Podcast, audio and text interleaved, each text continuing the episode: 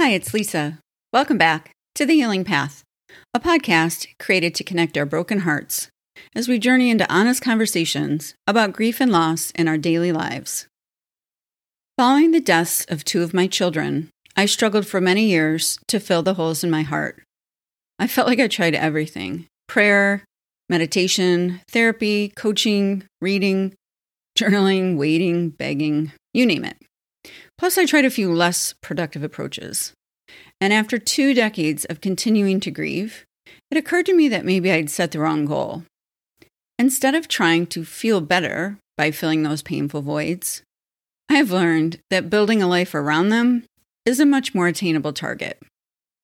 Speaking openly about my experience of grief and helping others to do the same serves as a regular reminder that we are not alone letting all the parts of us have an expression of life, we may just feel more human and less like robots on autopilot.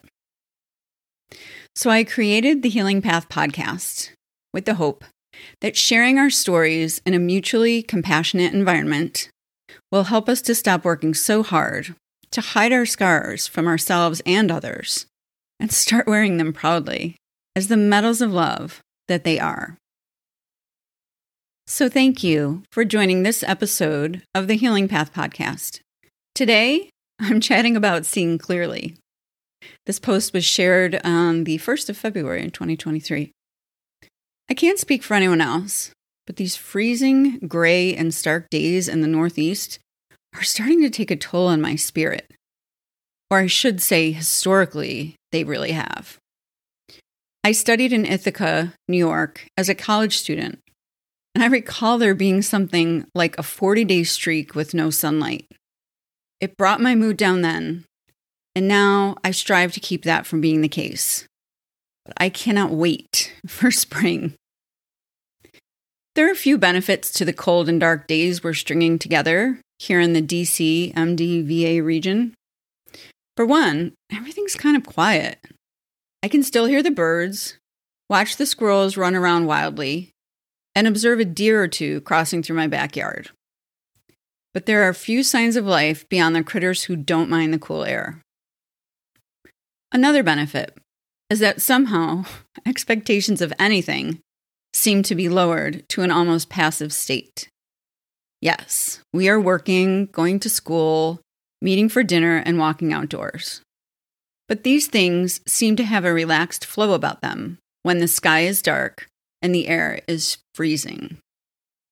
We do them, but we're not pressuring ourselves to overachieve or solve any world problems when the temperature is in the teens and there's no sunlight.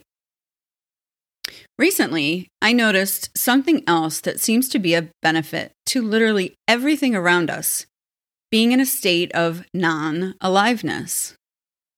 Without the leaves on the trees, we can see for long distances. It's something like being able to access and observe the beyond, only when everything is dead or dormant. I will tell you what I mean and share a practice that may help you experience this for yourself. But first, let's talk about object permanence. As young children, we are said to have acquired the concept of object permanence when we begin to grasp the idea that just because we can't see something doesn't mean it's not there. This can be especially important for children when they are separated from their parents. Just because the parents are no longer in front of the child doesn't mean that they cease to exist. But try explaining that to a toddler. Have you ever been around a child who hasn't mastered the understanding of object permanence? If so, you may have noticed the panic and terror they experience when mom and dad drop them off at preschool or try to leave the house without the child. They believe that if they can't see their parents that they no longer exist. Talking a kiddo down from such a tantrum is no easy task. They literally fear for their safety and they believe that their parents are not coming back. Enter object permanence. Once we grasp this concept, we begin to relax a bit. We know things don't just disappear because we can't see them. We don't worry about things like spring not ever coming because we understand that even though we can't see the sun, it's there. And we are all spinning around together on our own axis points until the dark sky clears, and once again, spring in all of its glory rise right back out of the dead landscape. Reminding myself that all things are part of a season and that seasons can't help from changing, even if they tried. It's a comforting thought when I don't love the season that I'm in. The return of the sun's light and warmth are not things I hope will happen. They just happen, and they are miracles every time. But there's another benefit of being in this season of barren life. It is simply this when something dies or ceases growing, we can sometimes see beyond the landscape that normally limits our view with massive trees and flowers and life blooming everywhere. When the leaves disappear, we can notice things beyond the trees that we couldn't see before. Here's an example. There's a back road I've driven on for years, mostly taking Zachary to and from a caregiver's home that is in that neighborhood. I have driven this road hundreds of times. I always enjoy it because there's a certain long bend of the road which connects the two neighborhoods. When I'm in this little stretch of natural land, I have felt like I was transitioning back into or out of my mamahood role. Sometimes I had to force my mind to get over the fact that I just had to leave my son so I could go work for the next 12 hours. The short stretch of rustic drive, where the road curves, often served as a space to switch gears. Sometimes when I had to pick Zachary up, I had to remind myself that the workday was over and I'd given it what I had, and that it would have to be enough because I didn't want to carry in the corporate stress I'd been doing jumping jacks with all day. It wouldn't have been fair to Zach to have me in that mood when I picked him up. Plus, he was too young for a PIP. That's performance improvement plan for you managers. Or any other managerial tasks I sometimes employed in the workplace. All done, parentheses, with paying job for today, I would tell myself, time to be a mom to this special needs creature whom I often took for granted, despite trying to appreciate him and my role as his mama. But just this season, for the first time in hundreds, if not thousands, of drives along that path, I noticed something new. All the trees were bare, and as I was driving slowly enough, so I could see beyond the gray terrain. I realized that there was a large body of water that was simply stunning, hiding behind the leafless trees I normally glanced at while driving through. I wondered, what is that? Who gets to go there? Is it a park? Is it a reservoir? Is it public? It's just beautiful. I can't believe I never noticed it before. Which brings me to the point of today's podcast, to the tune of the great song by Johnny Nash that we know and love. I can see clearly now. When we cultivate our observations to notice what is actually happening, even if we missed it for years, we suddenly realize that things may not be what we thought at all.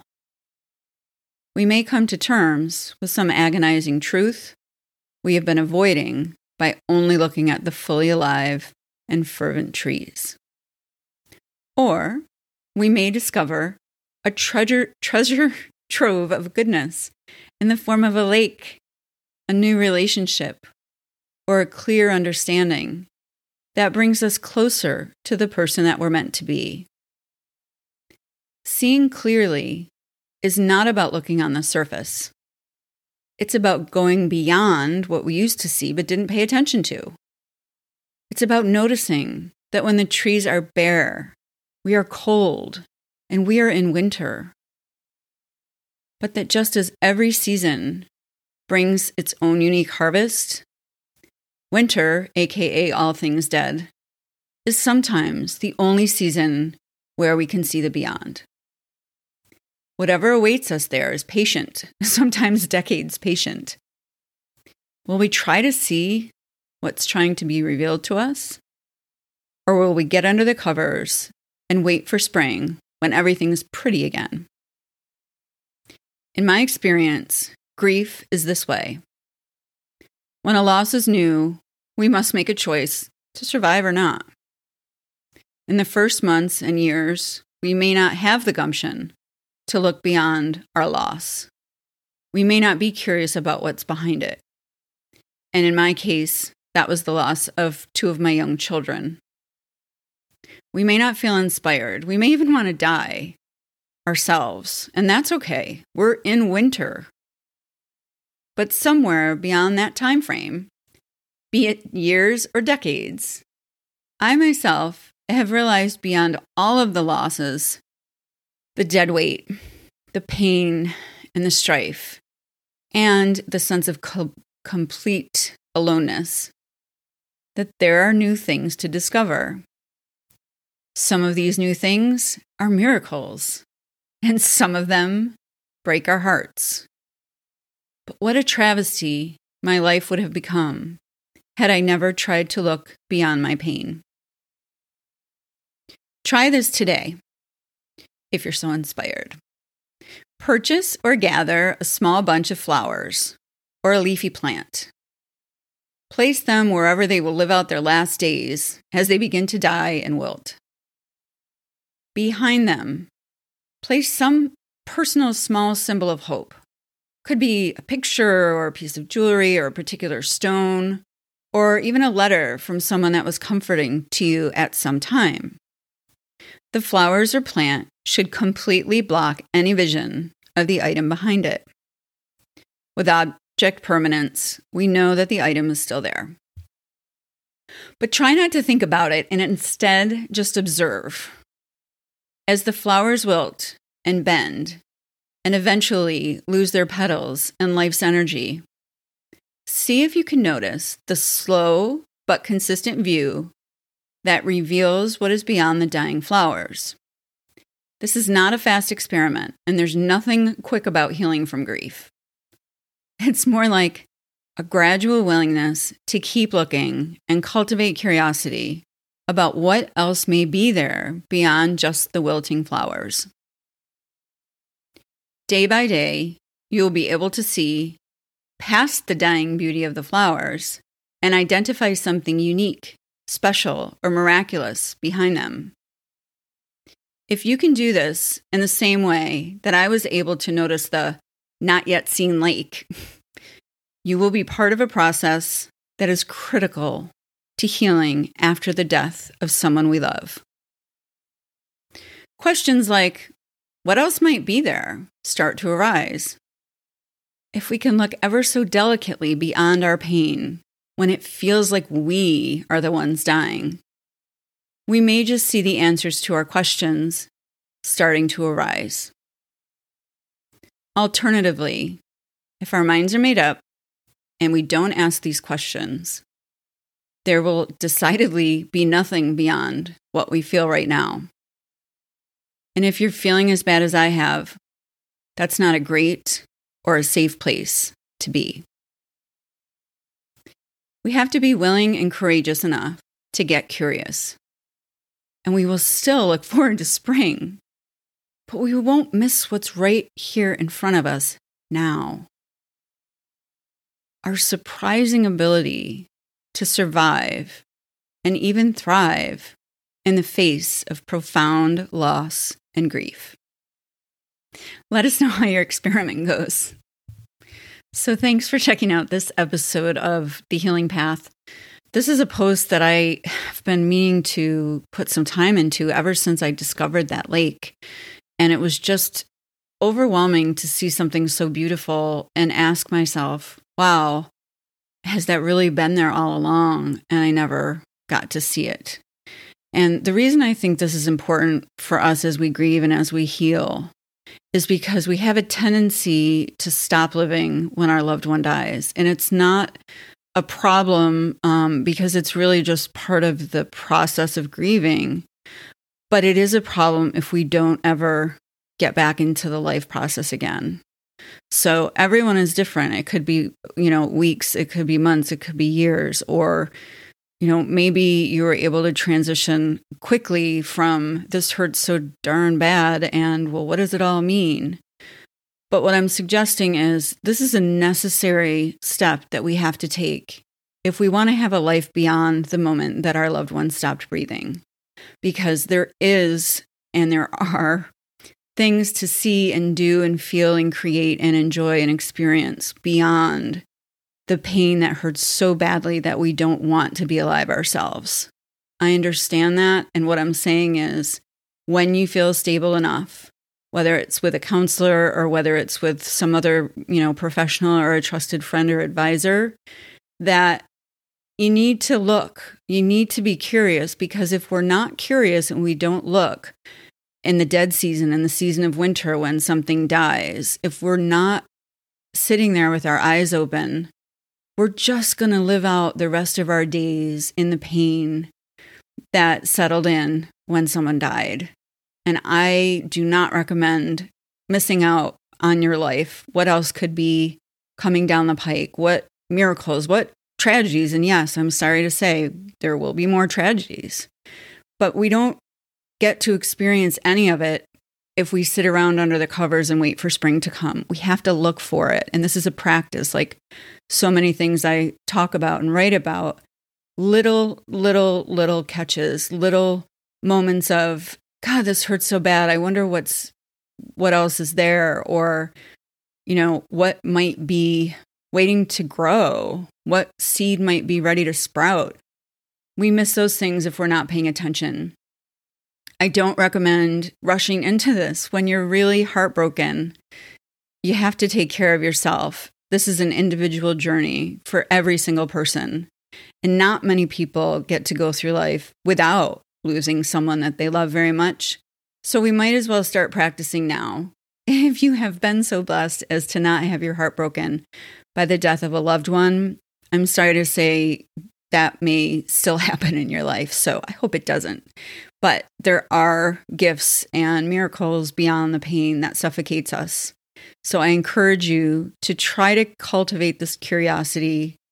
And hopefully, you'll have, if you have the opportunity to do the experiment or any version of that that makes sense, you'll see what I mean. And then we can all sing along to this song.